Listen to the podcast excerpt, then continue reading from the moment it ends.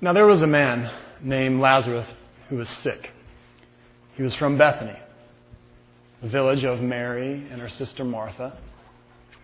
And this is the same Mary whose brother Lazarus was now sick. This is the same Mary who poured perfume on the Lord and then dried his feet with her hair. These sisters sent word to Jesus Lord, the friend who you love is sick. When Jesus heard this, he said, The sickness will not end in death. No, it's for the glory of God, so that the Son of God might be glorified through it. See, Jesus loved Martha and her sister and Lazarus. He loved them.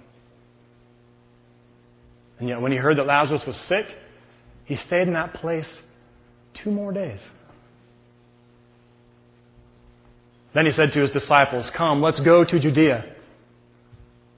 But Lord, they cried, just a short while ago the Jews tried to stone you, and you want to go back there? So Jesus replied to them. He said, Are there not 12 hours of daylight?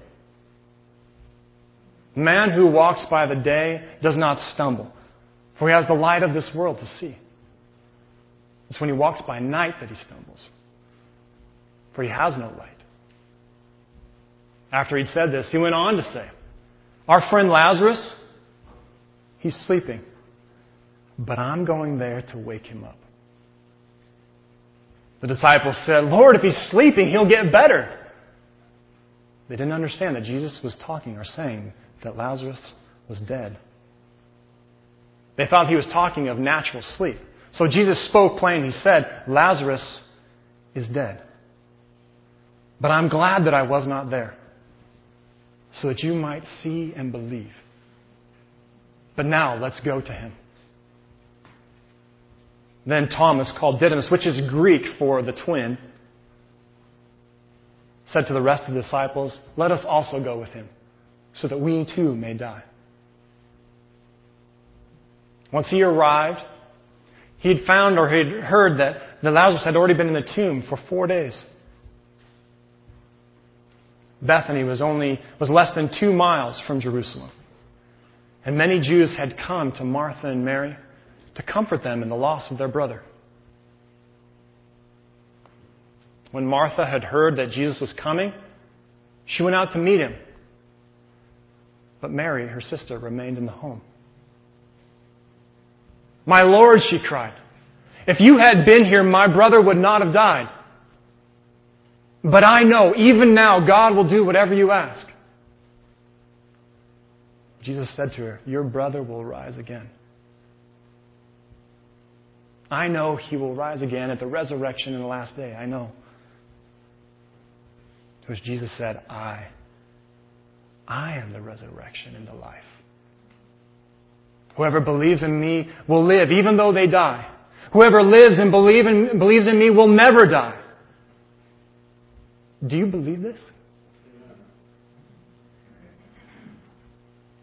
Martha replied, I believe that you are the Christ the Savior, the Son of God, the one who has come into the world. After she said this, she went back and called Mary aside. The teacher is here, she said, and he's asking for you. When Mary heard this, she got up quickly and went to him. Jesus had not yet entered the village. He was still in the place where Martha had met him. When the Jews who were in the house with Mary, comforting her. Noticed how quickly she got up and went? They followed her, supposing that she was going to the tomb to mourn there.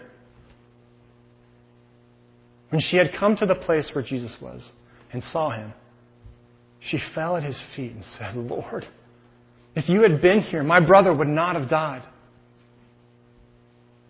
When Jesus saw her weeping, and all the Jews who had come with her were also weeping, he was deeply moved in spirit and troubled.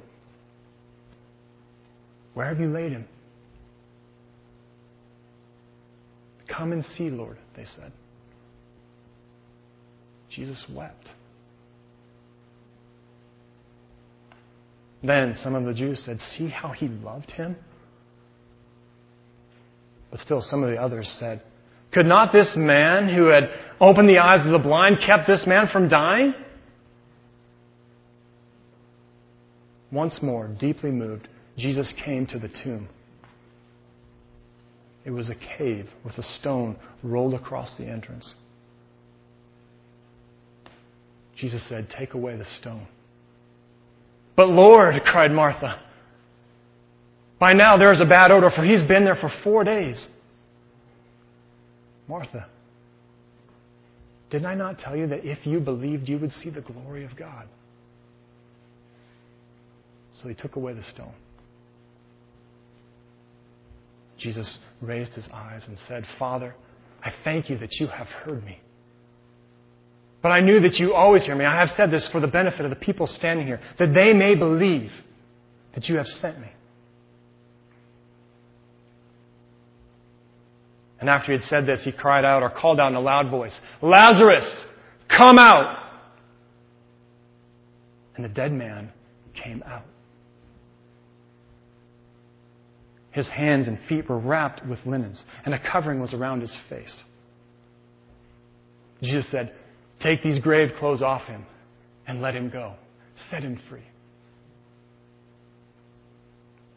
Therefore, many of the Jews who had come to, to visit Mary and had seen what Jesus had done, they put their faith in him. I've been reading and reflecting on this amazing story for a while now. Came to this story about Jesus and about death and hurt. Because I'm asking the question where is God when it hurts? Where is God when our heart is broken? Where is God when our marriage is falling apart? Where is God when, when I have this amazing loss, this horrible loss? Where is God when it hurts? Have any of you ever wrestled with that question? Maybe a few of you. You don't have to raise your hand or anything, but how many of you are wrestling with that question right now?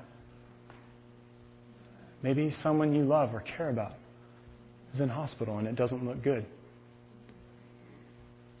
Maybe some of the things that you dreamed about, dreams you had for life, are not working out, and your heart is broken.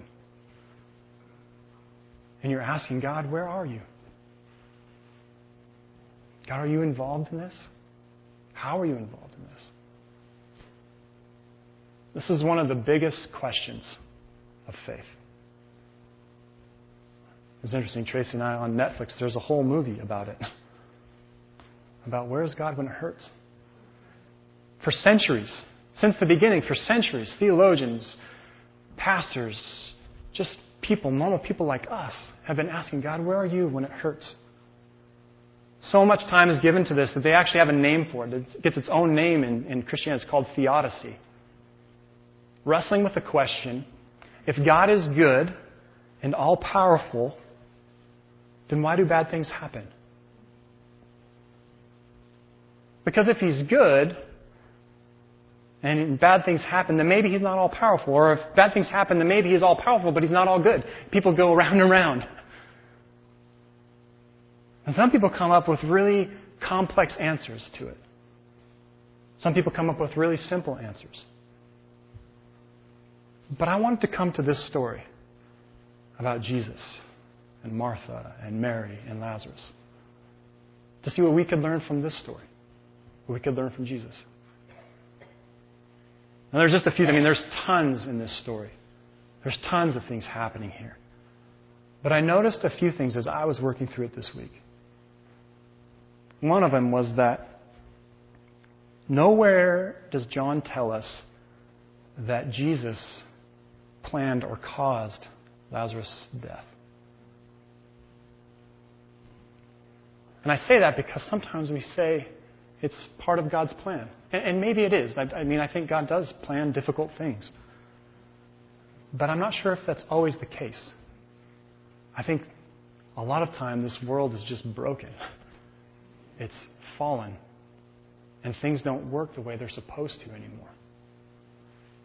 There's sin in the world. We do things to each other that I don't think God ever intended. There's death in the world. And when God created humanity, death was not a part of it. That was a result of the fall. And sometimes it's consequences. I, I think God wants to bless us and help us, but sometimes I think we bear the, res- the consequences of choices we've made. I mean, sometimes people think, you know, I'm, why am I having heart trouble? God, what are you trying? Like, why are you doing this to me? And I think sometimes, you know, maybe it's not so much God. Maybe it's that you ate so many cheeseburgers and bacon and eggs for breakfast every morning. Sometimes it's consequences of choices we've made. But we don't know if there's any consequences with Lazarus. It reminds me of a story that Jesus, one, he was in a synagogue and, and a man was uh, blind. And the disciples asked him, Lord, is this man blind because of his parents' sin or because of this man's sin? And Jesus' point was, it's not because of their sin. And he healed him. Sometimes we think that bad things happen to us. There must be some sort of connection and maybe there is. I don't mean to say there's not. Sometimes there is connection. But sometimes there's not. Sometimes bad things just happen because this world is broken. Creation is fallen. It doesn't work the way God intended it to from the very beginning. And I say this because sometimes uh, when someone dies, I hear people say, you know, the Lord took them home. And that's very true. And I trust God to take people home. I trust God because I see who He is in Jesus. I trust God to take people. But I think sometimes it's not so much that God takes people as that He receives them. And what I mean by that is sometimes they just die. God is there to receive them, but I don't know if He necessarily took them. I don't know, maybe I read too much into that, but, but I think God is there to receive them.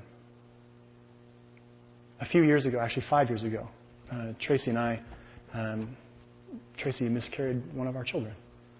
And that was a hard time for us.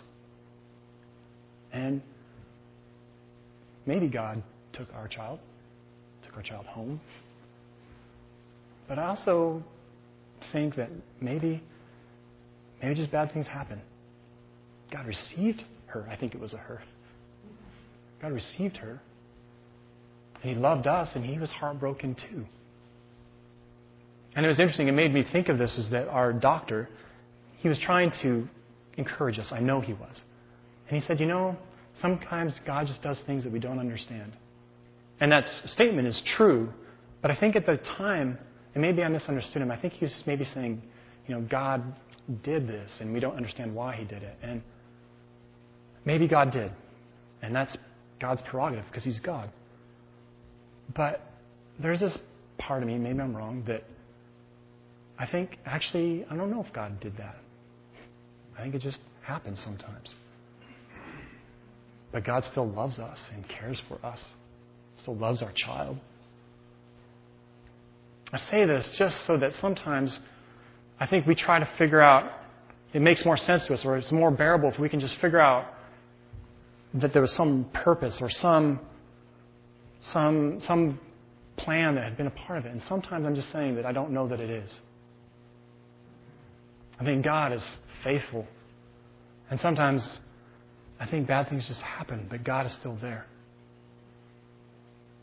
So that's the first thing I was noticing in the story is that nowhere in this story about Lazarus does it say, and Jesus planned for him to get sick so he could do a miracle, or that Jesus planned for him to die so he could come and raise him.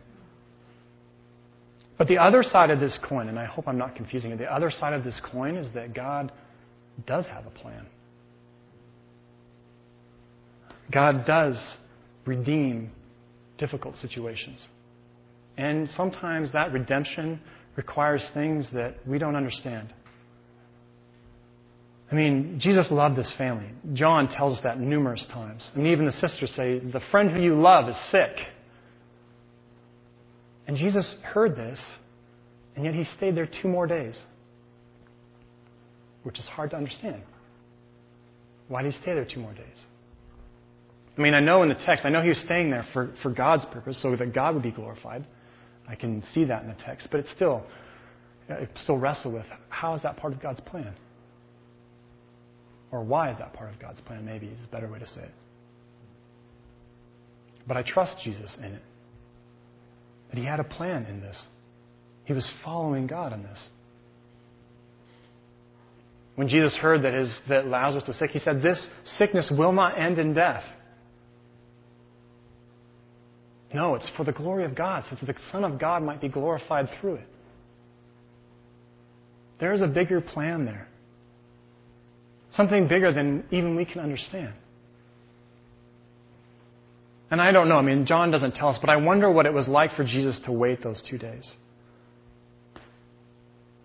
I mean, was it just business as usual? Or, and this is my thought, this is my guess, was it tearing him up inside? Knowing that the friend who he loved was, was dying or dead already? And that the sisters, his Lazarus' sisters, Martha and Mary, who you'll hear in like Luke and John, like they are disciples of Jesus, knowing that they their hearts were breaking. I think it was hard for him. But there was still some redemptive plan. There was some, still some plan of redemption here. Even though it included two days of waiting for Jesus and suffering of the sisters, God still had a plan. God was still at work redeeming the situation, even though it looked horrible from the inside. When there were those who were so close to it, it felt hard and heartbreaking. I say this to sort of hold us hmm, in the middle. That we don't become just fatalists and say, like, oh, well, you know, every good and bad thing happens as God's direct plan. I think God works and redeems horrible things that happen to us. I can tell you numerous things from my life that in the moment they just were heartbreaking and hard. But I look back now and I see how God has redeemed me through them. I don't know if He was the cause of them, but I saw absolutely how He redeemed me after them or used them to grow me as a person, grow my faith. The third thing that I noticed, so the, the first two things, first thing I is that I don't know if this was part of God's plan, but once it happened, I see how God was using it. How God had a plan when it did happen. The third thing that I noticed, and this is the most important part, if you don't hear any of the rest of it, this is the most, impart, most important, is that God loves us. Jesus loves us, especially when life is hard, especially when life is painful. We were talking about this in our small group this week this question about where's God when it hurts. And afterward, Tracy had a conversation with one of our friends, and they said, I didn't say anything, but when, um, when we were talking about that, I was reminded of that poem, that Footprints poem. You know, and I, my mom had that in our bathroom growing up. And you know, so many of you know the poem, and it's become a little bit cliche, but for those of you who don't know it, it's a man who has this dream, and he looks back on his life, and he sees two footprints, two tracks walking through the beach. And I remember, I can see my mom's hanging in the bathroom now. It's the beach. And there's two footprints. And he says, except for the hardest times in my life, there's only one set of footprints. God, why did you, why did you leave me in my hardest times? And the Lord says, it's not that I left you that I carried you. And it was great to hear our friend say that. I'm not even sure, I, am hopeful that he'll start following Jesus one of these days, but um, it was great to hear him say that. Like, where is God when it hurts? And that's what he thought of.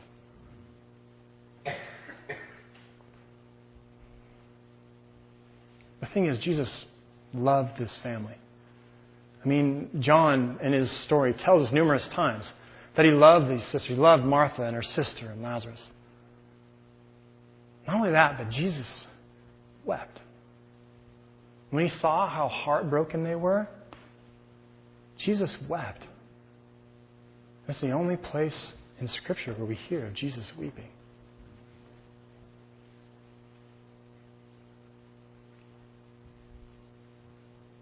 It shows me how deeply he loved them. You know, it's that, because I see maybe some people have this idea of God that when they started weeping stuff, like almost like that God is kind of cold and just says, well, don't cry, I've got a plan, don't worry, I'll fix it, or it's working to some greater good. I think sometimes maybe people have this idea of God, that God is cold and hard.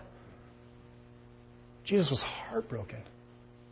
When he saw them weeping, so he was deeply moved in spirit and troubled, and he wept. And it said he was overwhelmed again before he got to the tomb. His heart was broken for them. I just say this because that even if things don't work out how we think they should, God is still there. And He still loves us. Especially loves us when things are hard. So maybe some of you are thinking, okay, you know, thank you, Jason, for that, like, you know, about God, and maybe that's helped some, but how do I live this out in my life? How do I do this? And if I can just suggest looking at how Martha responded. I mean, you could kind of look at Mary's too, and she has a different way, but just this morning, if we can just look at Martha and how she responded. When Jesus came, she ran out to meet him. And the first thing she said to him, Lord, if you had been here, my brother would not have died. She's honest with him, honest with God. I think sometimes we, especially as Christians, uh, are we're reluctant to be honest with God. And I'm not saying be disrespectful. I think God is holy and we should not be disrespectful. But I think sometimes we think, oh, I can't be honest with God. I can't say, Lord, I'm frustrated with this situation. God, I'm heartbroken and I don't understand why you haven't fixed it. We can honestly ask God those questions. I truly believe that. First of all, because God can take it, He's God. He can take our honesty. But also, too, I see how it helps our relationship with Him. When we can be honest with God and we can say, Lord, I don't understand why you're not healing my friend. I don't understand why you're not fixing my marriage. I think we can ask God those questions. I think we can lament. I mean, if you read through the Psalms, there's a lot of Psalms where that's all they talk about are people saying, Lord, I don't understand, or Lord, where are you? So we can be honest with God. It's good for us to be honest, like Martha was. So she comes out to Jesus and she says, Lord, if you had been here, my brother would not have died. But I know, but I know, even now, that God will give you whatever you ask. The second thing I see in Martha is faith honesty and faithfulness. This question about where is God and has been the ruin of many people's faith. I can think of a few people I know who had something horrible happen in their life and they asked God to fix it. And I don't know if he didn't just didn't fix it or didn't fix it the way they wanted it fixed. I don't know. But he just said, you know what? If God can't do this, then I don't have time for God. And sometimes I've even heard people say, you know, I don't even believe there is a God anymore. And sometimes I think maybe they do mean that, like they don't believe there's a God. But I think sometimes people say that because they're not because they don't believe, but more because they're angry with God. That's a way to reject Him and to to work out their anger against God. So I see Martha and her faith. Jesus, and her faith's not perfect. I mean, Jesus says, Your brother will rise again. And she says, I, I know, Jesus, I know he'll rise again in the resurrection at the last day. I mean, I know, I've heard you say that. And he says, No. No, you don't get it. I, I am the resurrection and the life. I'm going to raise your brother right now. And it's that point that Martha says, and Jesus asks her, Do you believe? And she says, I believe that you are the Christ. I believe that you are, in their words and in their language, the Messiah, the Savior who has come, the Son of God, the one who's come into the world. She makes this amazing proclamation of faith. So I see this, I see Martha modeling it for us. This faithful woman modeling us, modeling for us how maybe we can respond to God when life is hard. With honesty. Lord, where are you? Lord, why is this happening? Lord, my heart is broken. But I know you are the Christ. I know that God will give you whatever you ask. I know that you are the one that I can trust. And maybe it won't work out the way that I want it to or the way I expected it to, but I still trust you.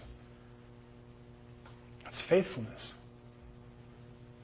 And sometimes I think maybe we get it wrong. We think faithfulness is getting what we want. I think faithfulness, at least in my experience in my life, has been trusting God even when we don't get what we want. I mean, lots of times He comes through, and I praise God for that. But sometimes it doesn't look the way that I wanted it to. So maybe some of you are saying, okay, you know, I, I see, maybe I can read some more. Like, go read the story. It's, it's John chapter 11 to read it. To go and learn from Martha about honesty and about faithfulness. But maybe some of you are thinking, how can I begin working out this week? What can I do? And I, I would say just one thing, but actually it's two. Do two things this week. Be honest with God. If you're in that place of wondering, God, where are you when it's hurting? To be honest with God about that. Say, Lord, I am hurting. And I don't know why. I don't know why things are this broken. I don't know what you're doing. Lord, I'm heartbroken. Or Lord, I'm even angry. I'm frustrated. Be honest with God this week. And be faithful. I'm heartbroken, but I trust you. Lord, help me to see what you're doing. I believe, Jesus, that you are the Christ, the Savior. So I know this huge question. I know we've only scratched the surface. And I, I'm hopeful maybe this was helpful. I'm, hopefully this hasn't raised more questions than it's answered for you, but or maybe hopefully it has raised more questions for you. But hearing this story, I'm reminded that, that not every bad thing that happens is God causing it, but I do believe God is at work in it. And He has plans of redemption. Our God redeems even the most broken situations. And in the midst of all that, He loves us and weeps when we weep. His heart is broken when our heart is broken. So we can trust Him to be honest with Him and to be faithful. Amen.